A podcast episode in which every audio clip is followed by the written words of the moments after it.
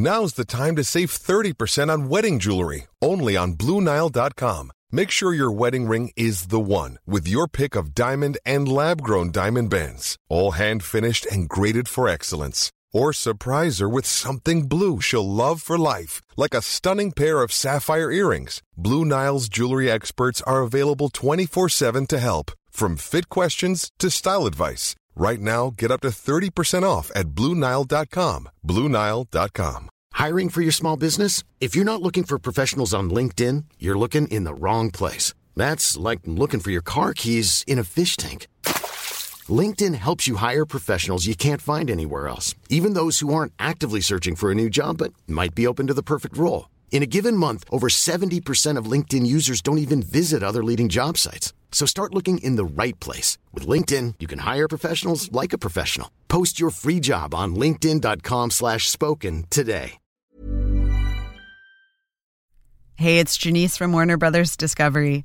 This Father's Day, I'll be remembering my grandfathers. Both of them grew up during the Great Depression, and my maternal grandfather was a World War II veteran involved in the D Day invasion of Normandy. These men had incredible stories about their lives, and I wish we had them documented in one place. Storyworth can do exactly that for you and your loved one. Here's how it works each week, Storyworth emails your loved one a thought provoking question What things are you proudest of in your life? Or how did you decide to get married? Storyworth makes the writing process a breeze. All your loved one needs to do is respond to the email with a story. Long or short, it doesn't matter. Storyworth will then send you a copy of your loved one's response so you can enjoy it. And after a year, Storyworth compiles the stories and photos into a beautiful hardcover book that will last for generations. You can even keep a copy of the book for yourself. Give all the fathers in your life a unique, heartfelt gift you'll all cherish for years. Storyworth. Right now, save $10 on your first purchase when you go to storyworth.com slash unraveled. That's storyworth.com slash unraveled to save $10 on your first purchase. The following podcast contains explicit language and content that may not be suitable for all listeners. In today's episode, we look at the other victims that were found along Ocean Parkway. What are the odds that two people would decide to dump sex workers here? And investigate whether or not Rex Heuermann could be responsible for all of them. Does Rex Heuermann like dismemberment? Is there one serial killer and is there another murderer out there who is killed for completely different reasons? Asa Ellerup, the wife of Rex Heuermann, causes a stir. It's the first time we've actually seen Asa voluntarily show up for him. They locked eyes before he left. My understanding is is that she doesn't believe that he was capable or committed these acts. And public perception shifts. It sounds like she might be getting a lot of money. Is it fair? Is it fair to her? Is it fair to the victims? Is it fair to society? You know, it's, it's up for interpretation.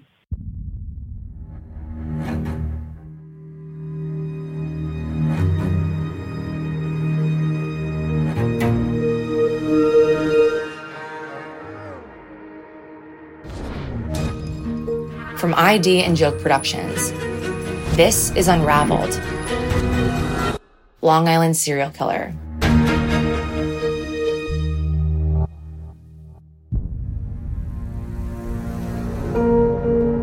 Before we get started, a reminder to catch up on our previous episodes. Going back to the beginning will give you a great sense of the scope of this case, the corruption that delayed justice, and the characters that make up the Suffolk County landscape. There is so much, not just to the history of this case, but the latest developments, that we can't recap it all. Take a listen, I promise it's worth it. On November 15th, the case against Rex Heuermann, the man accused of murdering three of the victims associated with the Long Island serial killer, inched just a little further on its journey to justice. It wasn't quite a hearing, more of a conference. We had a very, what I would say, a perfunctory court conference. We want to hand over sets of documents pertaining to either particular investigations or particular witnesses, so that way we can be able to confirm that we've in fact turned the material over and the defense would be able to sort of look at it and it'll make sense to them. That was Suffolk County District Attorney Ray Tierney. The defense asked for some 75 pages of grand jury evidence that haven't yet been turned over. We've turned over all aspects of the grand jury pertaining to the three charged cases. So that would leave something out, and I'll, I'll leave you to figure out what that what, what that is. So it relates to what's ongoing. Yep, it, it relates to ongo- the ongoing aspect of the grand jury. Clearly, the grand jury evidence that hasn't been turned over relates to Maureen Brainard Barnes, the very first of the Gilgo 4 victims, but the one Rex Heuermann has not been charged with. The grand jury in that matter is continuing. We anticipate it concluding shortly. But when you say shortly, is that days, weeks, or months? Shortly, shortly.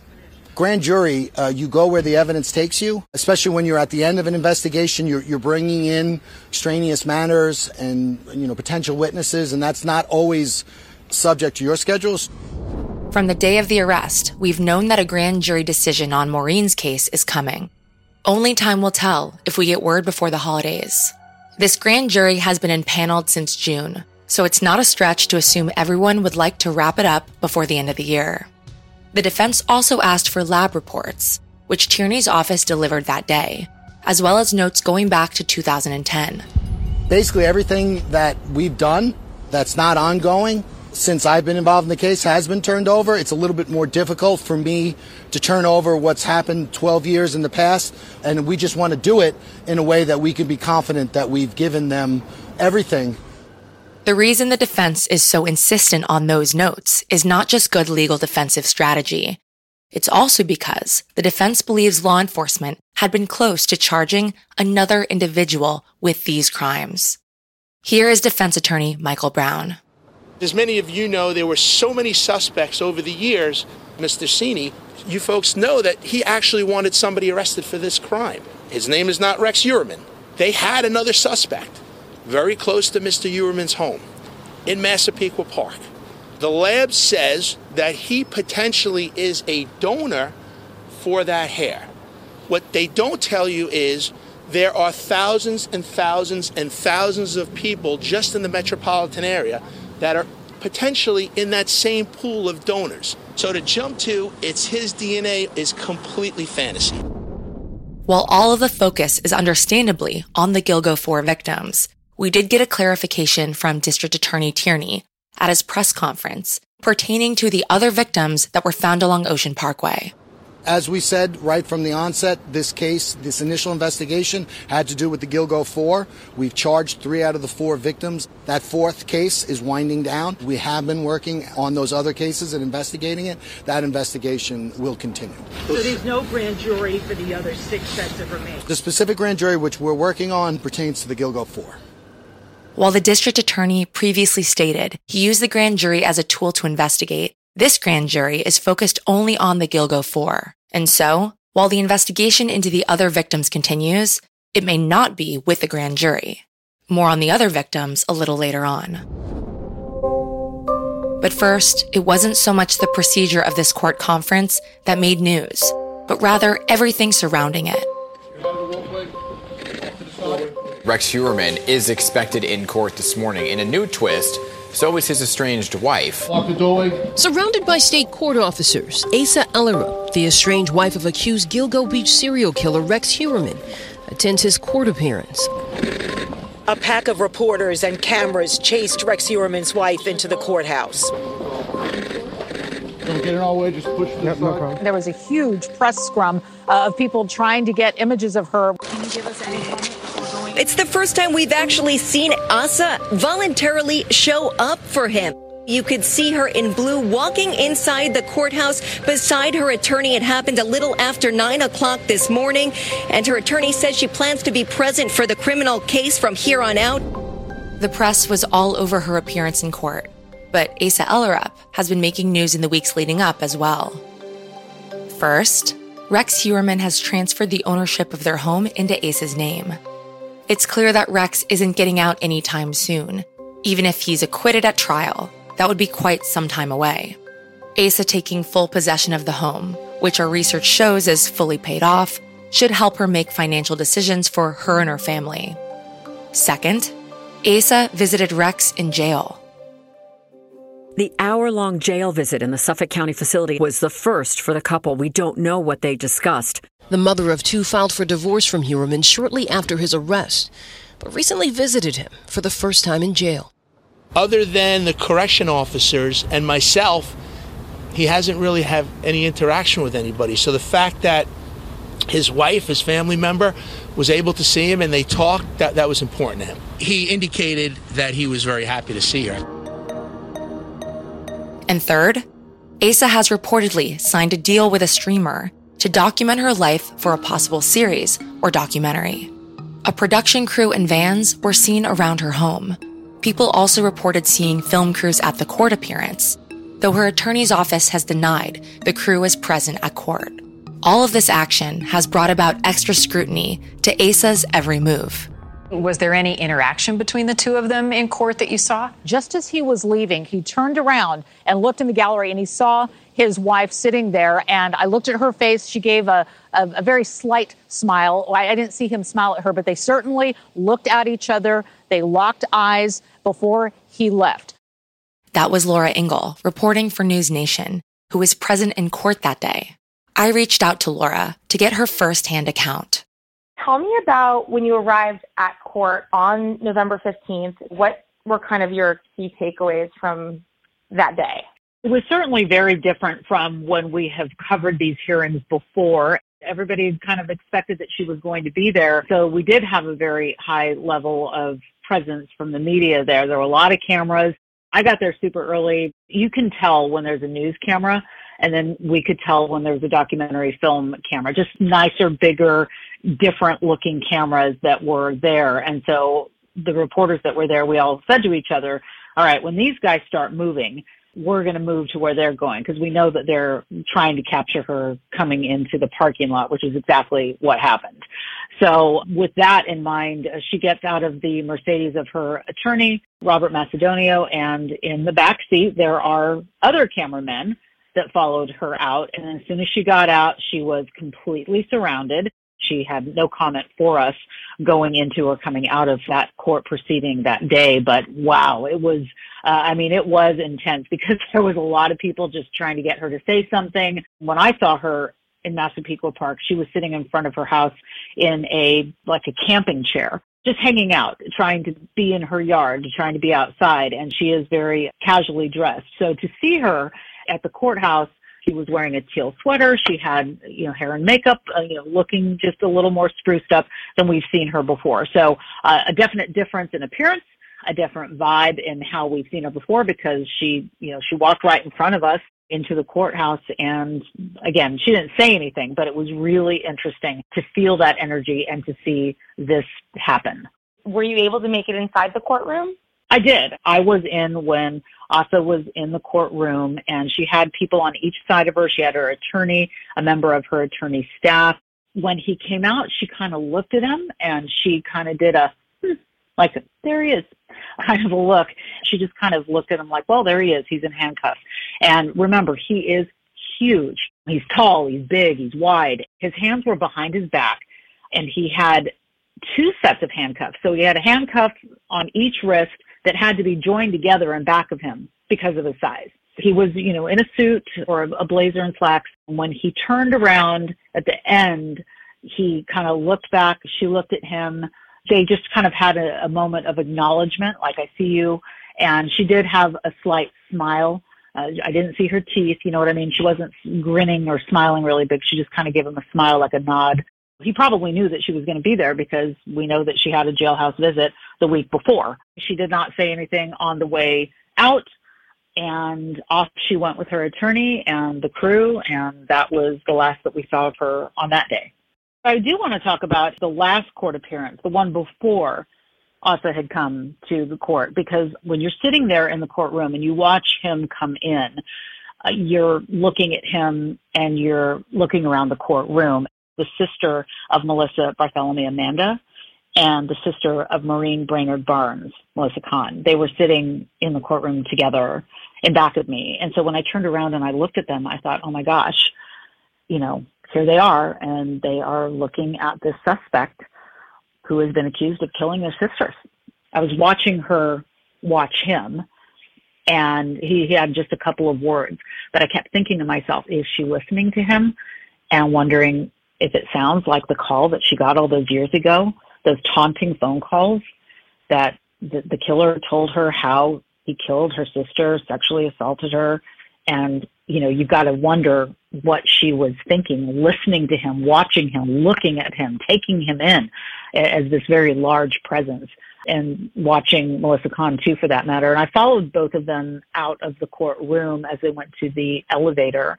And look, it's it's hard. Obviously, it's it's devastating for them, and it's hard as a reporter too because you're leering in at this very personal and private and devastating moment that somebody is going through. I followed them to the elevator and I saw Melissa, you know, break down in tears when she got into the elevator.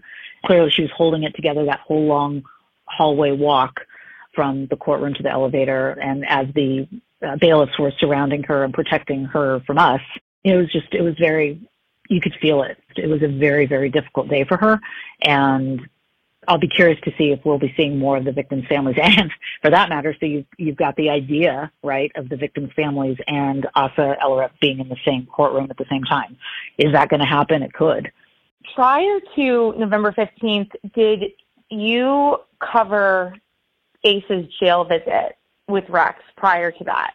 We did not know it had happened until after it happened. This was the first time that she had laid eyes on him since his arrest, but she had only seen him the night before his arrest. She's not allowed to bring anything in. Some people speculated that she might have brought documents in for him to sign, you know, maybe stuff with the documentary film crew, maybe something about the house. But I have heard from the jail staff that you can't do that, that any paperwork has to be actually sent in and approved. She, as far as I have been told with my sources, she came in, they had a one hour visit.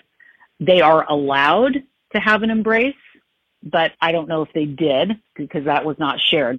It was a one hour visit and she did not share what they talked about with her attorney. Robert Macedonio advised her, look, if you're going to talk to him, you know, probably don't talk about the case.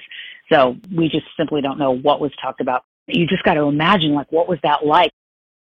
Is there anything else regarding Asa and the documentary? She is working with a documentary filmmaker. It was widely speculated and reported. Everybody had said it was going to be Peacock and that, in fact, it's an NBC project. They had the trucks out front. There was film gear going in and out of the house. And there's people that said, you know, this isn't fair. And, you know, there's all these victims and all of the expenses of, uh, you know, going to court or going back and forth to Ocean Parkway and, and traveling and just just the daily toll emotionally and financially uh, back when things were developing years ago to today. It sounds like she might be getting a lot of money. Is it fair? Is it fair to her? Is it fair to the victims? Is it fair to society? You know, it's, it's up for interpretation. More on that later. Seeing the moves Asa has been making lately has raised quite a few questions, but they all boil down to what is she thinking? Here is Michael Brown, Rex's defense attorney again. My understanding is is that she doesn't believe that he was capable or committed these acts. That's the first time we've heard this. Asa's attorney's office chose not to provide a comment on this exact statement, neither confirming nor denying it. But one could surmise that if she truly thought he was guilty of the heinous crimes he's accused of, she wouldn't necessarily visit him in jail or sit in the courtroom giving him a smile. What is clear now is that she's withholding judgment. Here's her attorney, Robert Macedonio, speaking with Ashley Banfield on News Nation. The only thing that we have, meaning we, you, me, and the entire world population, is what the prosecution has put out in press statements. She's at the point now where she would like to see for herself and hear for herself what are the allegations against her husband. Nobody wants to believe that their spouse, that they laid next to in bed for the 27 years, is capable of these kind of heinous crimes. From the day that he was arrested, she has been told, Your husband did this. He killed this person, put her there. And she's been processing that, trying to recreate 10, 15 years ago where she was and what happened, which is impossible. So she needs to see and hear it for herself, which I think many of us would have to, to try to believe our spouse is capable of this kind of heinous crime. I talk with psychiatrist Dr. Angela Arnold about Asa next. What do Asa's actions these last few weeks tell us about her and the inner workings of the Heuermann family? And later, we look at the other six victims found along Ocean Parkway. Could Rex Heuermann be responsible for all of them?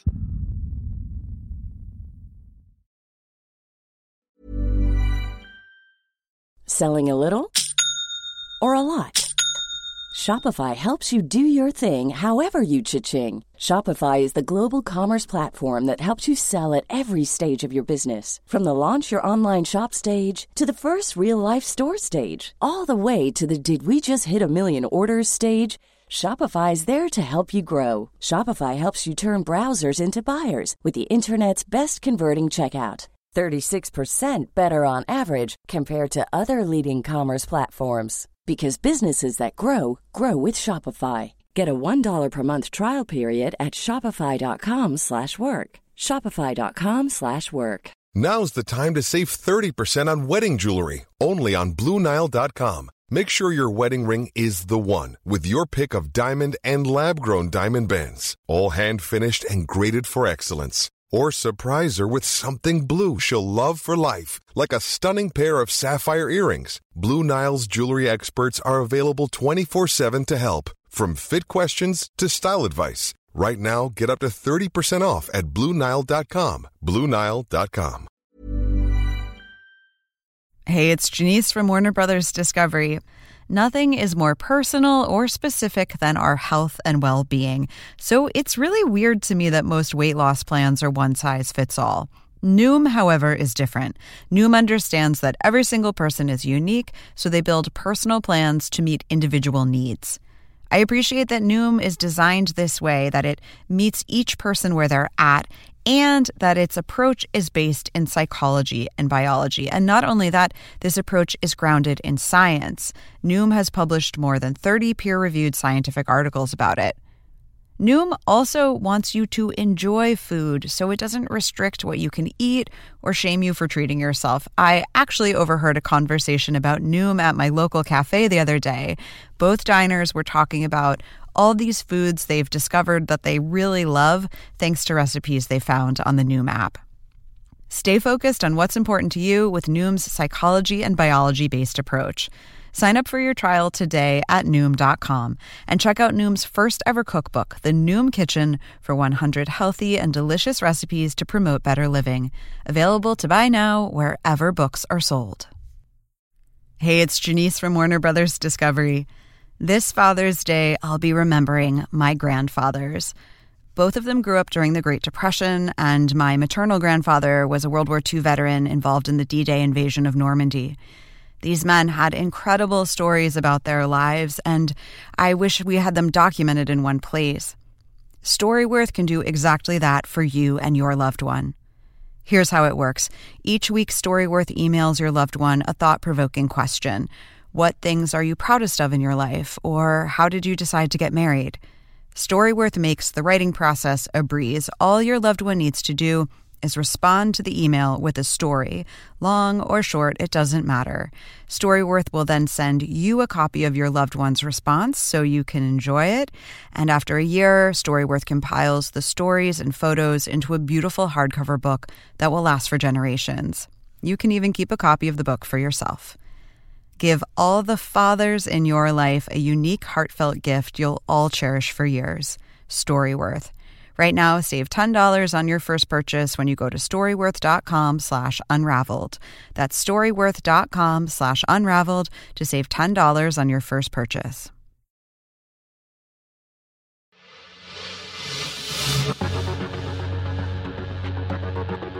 Asa Ellerup, wife of accused serial killer Rex Heuermann, has made a lot of headlines these past few weeks, and public perception of her seems to be shifting.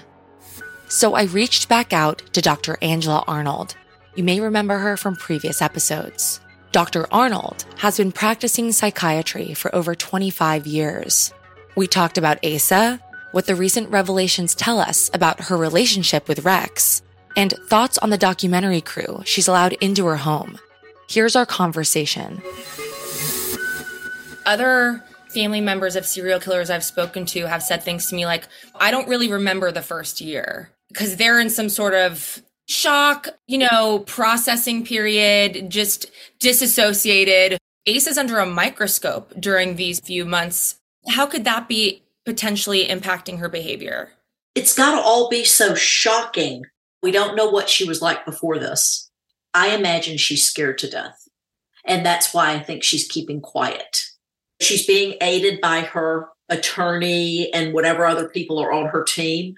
One thing I noticed we haven't had any family members coming forward in a lot of these very traumatic cases, like a cousin or like an aunt, like a Asa's sister. We're not seeing any of their friends defending them on the internet. It seems as though there was some isolation. Like this family seems very insular whenever people are isolated like that, you have to wonder if there's some sort of abuse going on inside of the home. If he was so controlling that he isolated her because he didn't want her to have any friends, there's a string of narcissism that goes inside of this.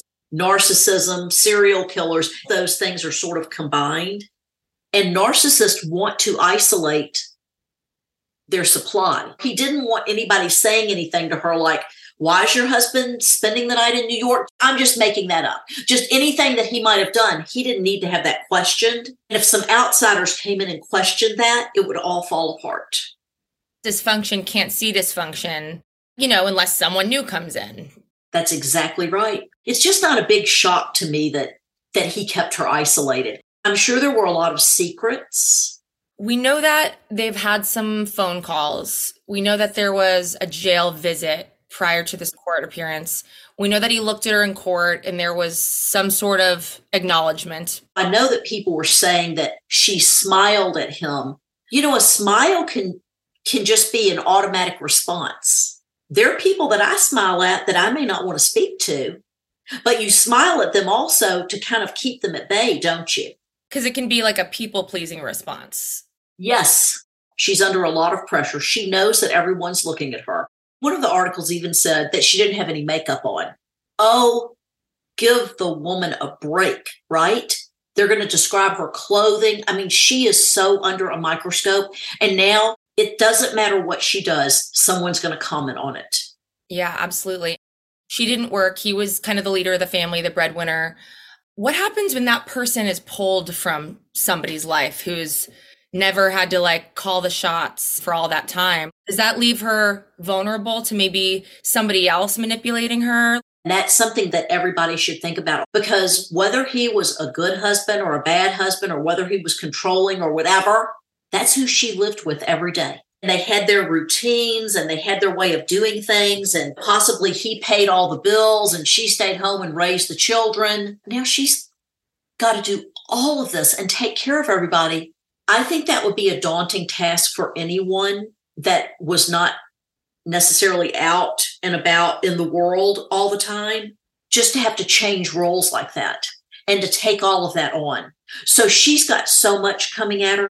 She's visiting him in jail and she's doing a show, and like public perception is starting to change.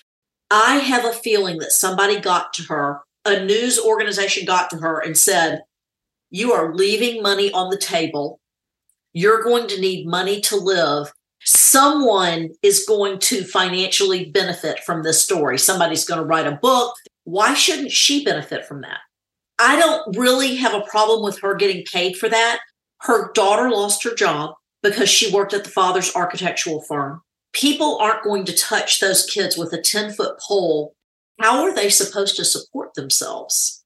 She got $56,000 on a GoFundMe account. That's not going to last for any time. We know she's struggling with breast cancer. We don't know her prognosis, but we do know she has a son who has special needs. We don't really know what's going on behind the scenes. And I also suspect that perhaps the visit to him and the court appearance was prompted by the producers of this show, perhaps. I do too. She stayed away for a while. Someone has gotten to her. She's just a woman who happened to be living with a serial killer. I don't think she knew. Unless they can bring forth more evidence about this, that maybe she was involved or something, I think that we should all have as our baseline that she did not know what he was doing. I was thinking about the possibility that Could she just be in like sort of a screw it mode? Because, like, how much worse could it get? Like, public perception wise, she's been called the wife of a serial killer. People are saying that they saw her at swingers clubs. Is it possible that she was pushed there and now she's just sort of like hands up in the air? It gives her a voice, doesn't it? Is it possible he's still exerting some power over her? Definitely. I would bet anything that the sight of him triggers her. And there is no way she's gotten over that. I hope that she has somebody really good that she's talking to, some sort of therapist, because she's going to need that to guide her through this. Asa Ellerup has a long road ahead of her, but it won't ever be as long as that of the families of the victims found along Ocean Parkway. For some of them, this absolute horror story started in the 1990s. Rex Heuermann has been charged with the murder of Melissa Barthelemy, Megan Waterman, and Amber Costello. District Attorney Ray Tierney is working with a grand jury to see if he can get charges filed for the murder of Maureen Brainard Barnes. These four victims found along Ocean Parkway are known as the Gilgo Four. They were the first to be found in the search for Shannan Gilbert, but six more victims would be discovered. Jessica Taylor, Valerie Mack, also known as the Manorville Two, Karen Vergata, the recently identified Fire Island Jane Doe, an unidentified female victim known as Peaches because of a distinct tattoo, and her toddler. And last but not least, an unidentified biologically male victim found in women's clothing, known as either Asian male doe or Gilgo Beach doe. These 10 victims, together with Shannan Gilbert, were known as the victims of the Long Island serial killer. With Rex Heuermann's arrest, one of the immediate questions posed was whether or not he could be responsible for all of the victims found along Ocean Parkway. A couple of weeks ago, I drove back out to Gilgo Beach and Ocean Parkway to see if the place gave me any new insights.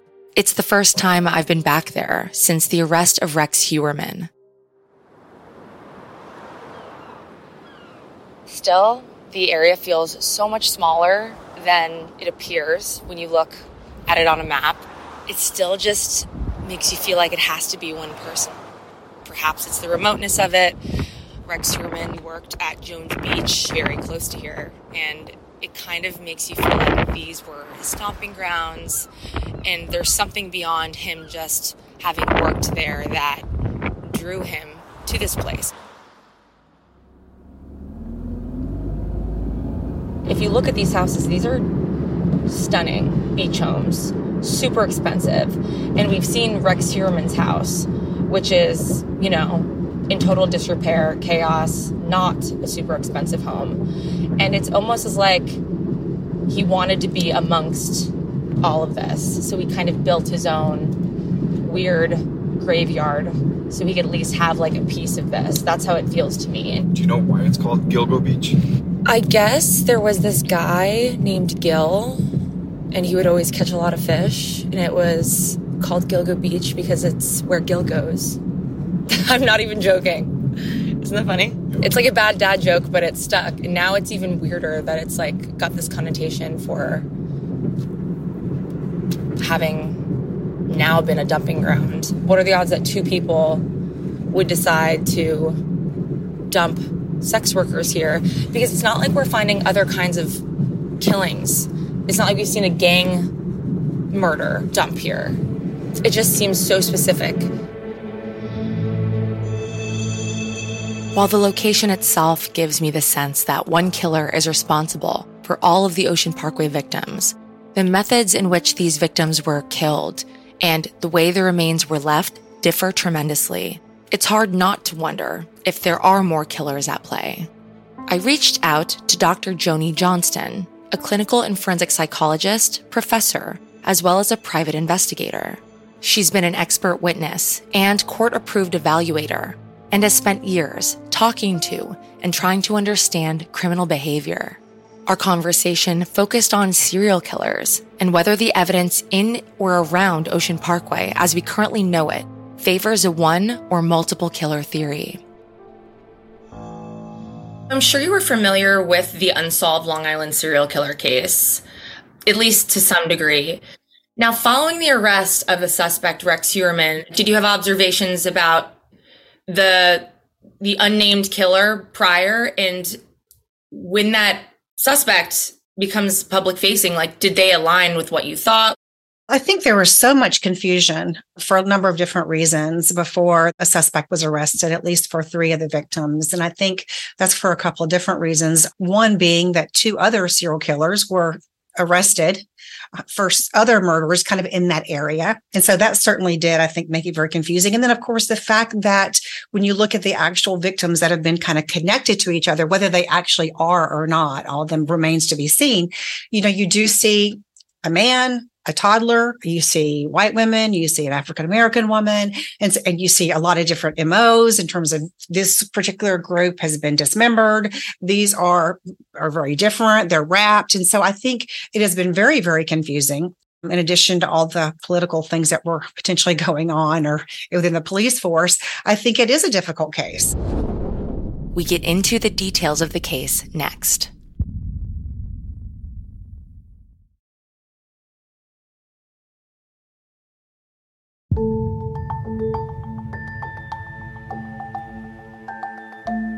Here's my continued conversation with Dr. Joni Johnston. You mentioned the other two serial killers that were active within this same sort of window, which I'm assuming you mean Rifkin and Bittrolff.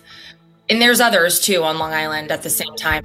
As far as dumping grounds go, have you heard of other cases of serial killers by happenstance selecting the same dumping ground. And I know several gangs, like down in the Texas killing fields and things like that, but these sexually motivated crimes, which they appear to be, multiple killers sharing dumping grounds. I think that's a really interesting question. And, and, the first thing I did think of was a Texas killing fields because that's a pretty infamous area. I think it depends on how narrowly or broadly you define that. Because, for example, there was a lot of times that law enforcement would find these bodies of, of young women, oftentimes along the highway.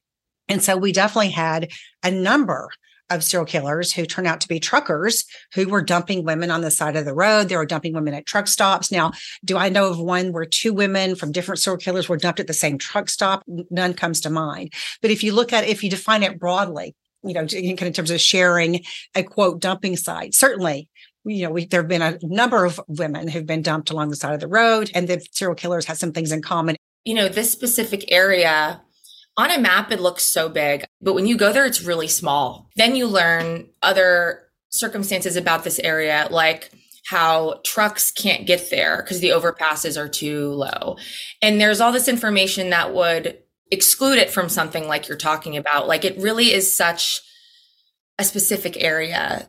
I think that the more secluded, the more isolated, the more remote, the less access general people have to it, then the more that does at least argue for there being one killer. That is in direct contrast to us talking about along the highway when you have millions of people who are going on this highway over time or sharing truck stops, which are spread out over the United States. I'm not convinced that there are two serial killers out there. I think it is possible.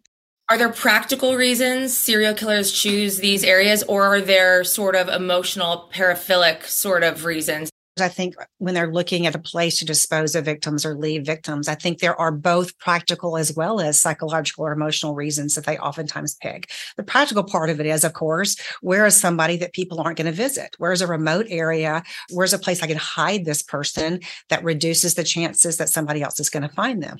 And then there's the psychological reasons, which can be I want to be able to see these victims. I want to be able to visit these victims. And this is my comfort area. This is an area that I'm very familiar with, that I know the traffic that goes in and out. I know the people who visit or don't visit. I know the times of the years where there's likely to be more, you know, foot traffic and not. And so I think it's a combination of those. So there's a practical part of it, but there's also oftentimes a psychological part of it. Sometimes serial killers will talk about this kind of like, this is my graveyard, or this is my trophy garden, or these kinds of things. There's almost a sense of ownership that they feel over this space that they're familiar with. As far as Rex Heuermann in relation to this area on Ocean Parkway, We've since learned that he had a summer job working at Jones Beach, which is right there within a stone's throw from this area. He lived 20 minutes away. This would have been the beach he would have visited. So, does that sort of fall into like these more, I don't want to call them emotional. I don't know that he feels emotional, but these other attachments to this area? Certainly, Rex Heuermann is somebody, it seems like, who has spent his whole life basically in this area. And so that would be consistent with picking a place like this, a place that he's visited, that he's familiar with, that he's driven on many, many occasions. He's lived there year round. So again, he knows the busy times of the year. He knows the times when it's going to be more desolate. And that would be very consistent. It would be a, a, big surprise to me to find out that there was a serial killer who lived in downtown or lived in Brooklyn who, you know, never spent much time on Long Island, who was trekking out there with victims. There's logistical concerns as well, in addition to the practical ones of it being a remote area. Where am I killing my victims? And then how do I get them out to the area that where I am? Ideally, you, you want someplace that was relatively close to the place where you're killing them. We know that Rex Heuermann has been directly implicated in the four latest victims' murders, the Gilgo Four, which spanned from 2007 to 2009. So, dialing it back to the two victims before that, those were the two Manorville victims, Valerie Mack and Jessica Taylor, who torsos were found in 2000 and 2004, respectively. What do you make of dismembered victims in relation to Rex Heuermann? I certainly don't think the fact that the earlier victims were dismembered rules out Rex Heuermann because people dismember their victims for a number of different reasons. I mean, you might have somebody like Jeffrey Dahmer who had a strong interest in necrophilia, who seemed to take a lot of pleasure in this dissection and, and experimentation and those kinds of things. And then you have serial killers who dismember for very practical reasons. I don't want to get caught that's my motive. So I might not get any pleasure whatsoever. As a matter of fact, it might be disgusting. I know at one point Joel Rifkin, I think, said he quit dismembering his victims because it was disgusting to him. He didn't enjoy that. It was just a matter of making sure that the heads were removed and the fingertips were removed in an attempt to make sure they couldn't be identified. And it is, if, say, hypothetically, Rex Heuermann is responsible for all of these, I mean, his earliest victim would have been in 96, and we have dismemberment there. And then the dismemberment would hypothetically end in 2007. So could it be that he liked dismembering, but then the place where he did that, the time he had to do that, maybe something socially changed for him, like he got married? I do think that serial killers evolve. I mean, most of them will talk about experimenting with different things, and it's also a learning process for them. So not only can it change, but they actively change it by experimenting. Does Rex Heuermann like dismemberment? I've never met Rex Heuermann. I've never talked to him from what I've seen of him, from what I've read of him, I would be surprised to think that, that he would like dismemberment. I think it's the fact that he is somebody who's an architect who seems to be somewhat precise in the way he operates and those kinds of things. I think of dismemberment as being very, very messy. I can see him dismembering to evade capture, to evade law enforcement, to think he's smarter than everybody else, like the burner phones and some of the other things. That seems consistent with who I think Rex Heuermann thinks he is. And I can see him enjoying torturing other people, looking at the pornography that he's apparently researched and been interested in, given some of the things that people have said about him separate from anything sexual in terms of some of the things he said that seemed somewhat sadistic in nature. But the dismemberment part of it, from what I've read about him and seen, would surprise me that it was a sexual pleasure kind of thing going back to another one of the victims associated with the Long Island serial killer case that has not been identified yet. She's referred to as Peaches, and her torso was found back in the 90s in Hempstead Lake State Park in New York. And then in the spring of 2011, when they continued to find body parts after discovering the Gilgo 4, they found her appendages and they also found a toddler who has been linked to Peaches genetically.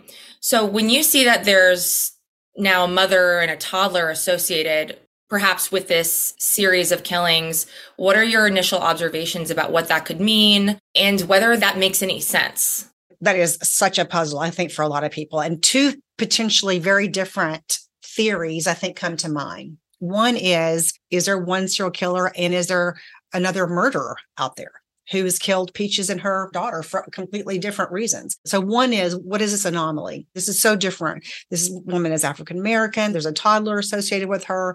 Uh, the toddler is not harmed, so there doesn't seem to be any sexual component to the toddler. So that's one possibility. And the other one I think would just be that this is somebody who, unfortunately, this toddler is collateral damage. Somehow this toddler was unexpected was brought along at the last minute or whatever, and that the agenda kind of trumped the circumstances. And so Peaches, the mom, was murdered, which was a plan, and that this toddler was murdered because, again, this toddler was along. What do you do with this toddler? You can't let this toddler go because they're going to be looking for the mom, et cetera, et cetera. It really is a puzzle and it's very sad. So then we have the mother being dismembered and the toddler not. So, what does that tell you? There are endless possibilities. To me, that tends to support this second theory, which is perhaps this toddler was collateral damage. And I hate to use those words, but you know what I'm saying here that this, there was no malice intended, at least initially, toward this toddler. This toddler was murdered just for practical kind of reasons. There was a sense of this is, this is different. This is a special little person.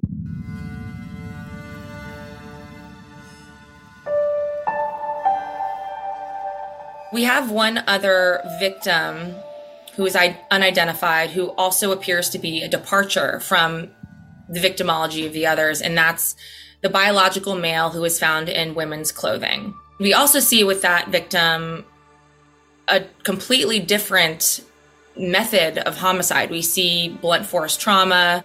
When I see a victim that's just been beaten to death, essentially, particularly if there's not any sense of sexual assault. But even if there is, that just says to me just pure rage, just pure rage. Does this mean that this is a different killer? And it could be. I think the fact that on Rex Heuermann's searches, the fact that there was at least, so I think one search that had something like Asian twink or something like that in there gives, a, again, a little evidence that perhaps this victim doesn't exclude Rex Heuermann from the mix the diversity you spoke of is pretty evident in those Google searches. And I also found it interesting, you know, out of the hundreds of thousands of searches Rex Heuermann conducted over probably a five year period, investigators chose to put that in those bail documents. And this is just total speculation. Is it possible that he was not into that? Then he murdered this individual and when I say he, I mean the killer. It doesn't need to be Rex, but the rage makes it seem as though maybe he was tricked. You mentioned that the rage being a not a satisfying encounter is if the perpetrator, Rex Heuermann or not, is a sexually sadistic serial killer. And I do believe whoever the perpetrator is, is, then that does not necessarily mean that that encounter is not pleasurable in a weird kind of way. It may be that because of this person's gender, this person's the way they present themselves or whatever, that this calls for a different kind of sadism. My initial thought was, okay, this is about rage or whatever, which it may be the case. But as we're talking, I think another alternative explanation is that sometimes there's a controlled rage, meaning, you know, I tend to think of somebody's you know, being beaten to death as uncontrolled rage. And yet we do know that there are people who choose to annihilate somebody basically and the rage is very controlled and that could be a different source of pleasure for him so these unusual or deviant sexual interest and in particular the you know the really scary ones are sexually sadistic and so they get off on not just, you know, the murder in and of itself oftentimes is not the thrill as much as the, the, you know, the torture or the inflicting pain. And oftentimes I think too, there's this incredible need for domination and power and control.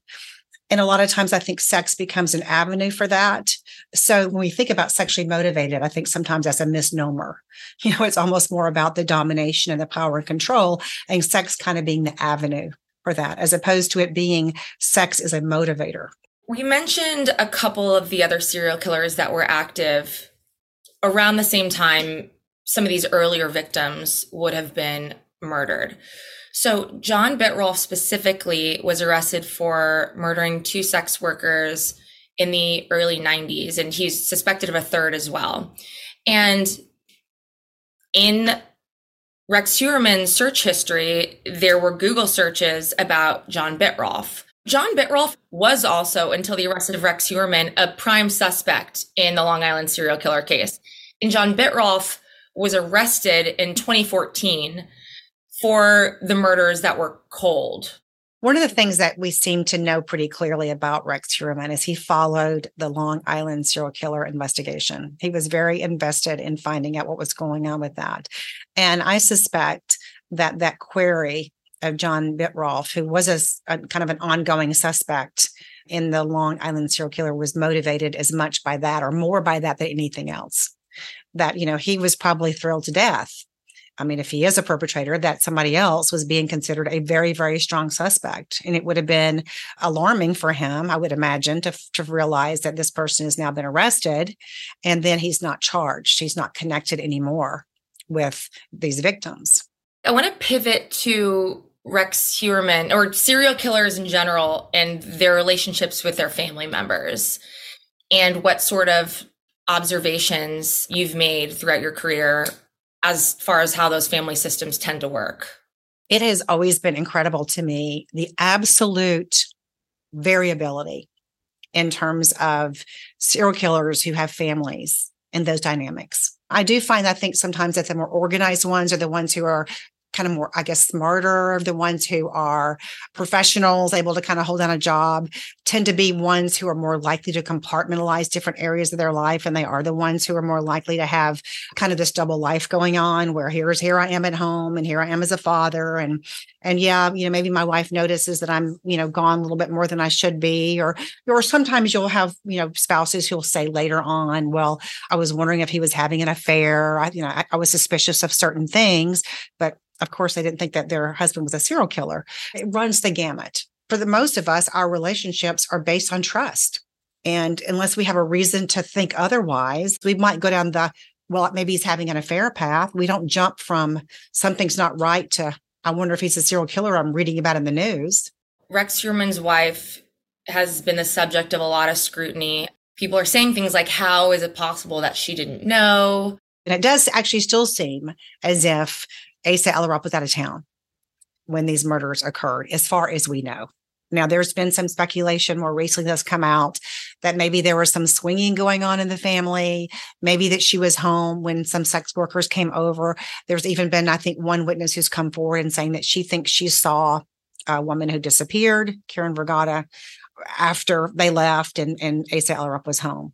If she was involved in that, it, it would be a little bit confusing to me why she might be at home and being involved in one person's disappearance and yet there's documentation of the family being out of state or out of the country for other ones. There are miles and miles or there are oceans apart between uh, couples who are swinging or engaging in consensual sex with other couples no matter what you think about it or what your morals are and being a part or being having knowledge of your husband uh, torturing and killing women People are saying that Ace is not responding the way that they'd expect her to. I understand why it's hard. We were all willing initially to think this person was a victim, had this husband that was a monster that she didn't know about. Gee, uh, she files for divorce right away. There are a lot of people who applauded her for that and said, what, you know, right on, way to go, et cetera. People were trying to help her financially. And I think there's been a sense of betrayal from some people feeling like, okay, wait a minute, this is the same person who's now saying she's going to show up at her husband's trial. She's now allegedly being part of a documentary, signed some kind of deal. I understand that. I do think it's much more complicated than that. I would be astonished to find that she was any kind of active participant in this or that she had active knowledge of him murdering women. I, I, I, would be astonished. I, I could be wrong about that. I mean, I absolutely could be, but I would would really be astonished by that, especially given the fact that she's got a, a special needs child, the fact that she was out of the country when, when some of these murders occurred. Until I'm convinced otherwise, or there's evidence otherwise, I'm not going to be throwing stones at her.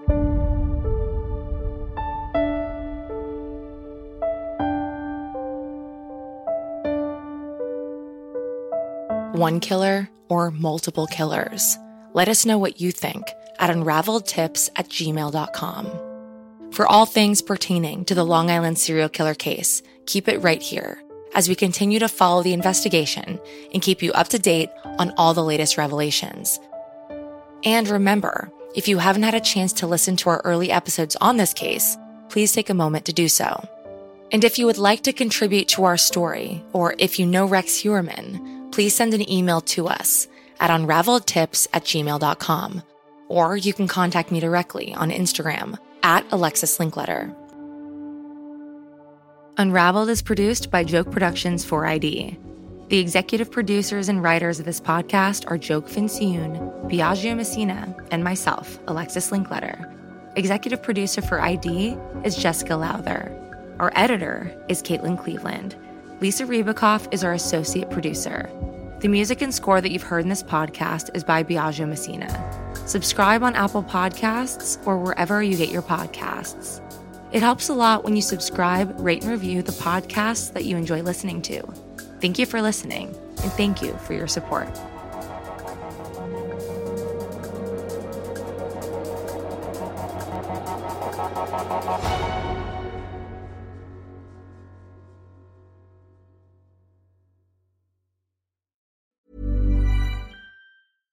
Selling a little or a lot? Shopify helps you do your thing however you cha-ching. Shopify is the global commerce platform that helps you sell at every stage of your business. From the launch your online shop stage to the first real life store stage, all the way to the did we just hit a million orders stage. Shopify is there to help you grow. Shopify helps you turn browsers into buyers with the internet's best converting checkout. 36% better on average compared to other leading commerce platforms because businesses that grow grow with Shopify. Get a $1 per month trial period at shopify.com/work. shopify.com/work. This is the story of the one. As head of maintenance at a concert hall, he knows the show must always go on. That's why he works behind the scenes, ensuring every light is working, the HVAC is humming, and his facility shines. With Grainger's supplies and solutions for every challenge he faces, plus 24 7 customer support, his venue never misses a beat. Call clickgrainger.com or just stop by. Grainger, for the ones who get it done. Dan and Nancy reside in the peaceful suburbs just outside of Portland, where they are living out their golden years. Their marriage spans over two decades and is seen as a pillar of the community. But when Dan is found dead in his classroom, Nancy finds herself at the center of a murder case that could be ripped from the pages of her novels. Binge all episodes of Happily Never After, Dan and Nancy, ad free right now on Wondery Plus. ACAST powers the world's best podcasts. Here's a show that we recommend. The Real Housewives is a guilty pleasure for most, but if you're looking to not feel guilty about that pleasure, tune in to Everything Iconic with me, Danny Pellegrino, where I break down all the messy moments and behind the scenes antics of Bravo's popular franchise. And on Everything Iconic, I also interview celebrity guests like Kelly Ripa, Keke Palmer, Drew Barrymore, Cameron Diaz, and more about their guilty pleasures, their past work, and so much more.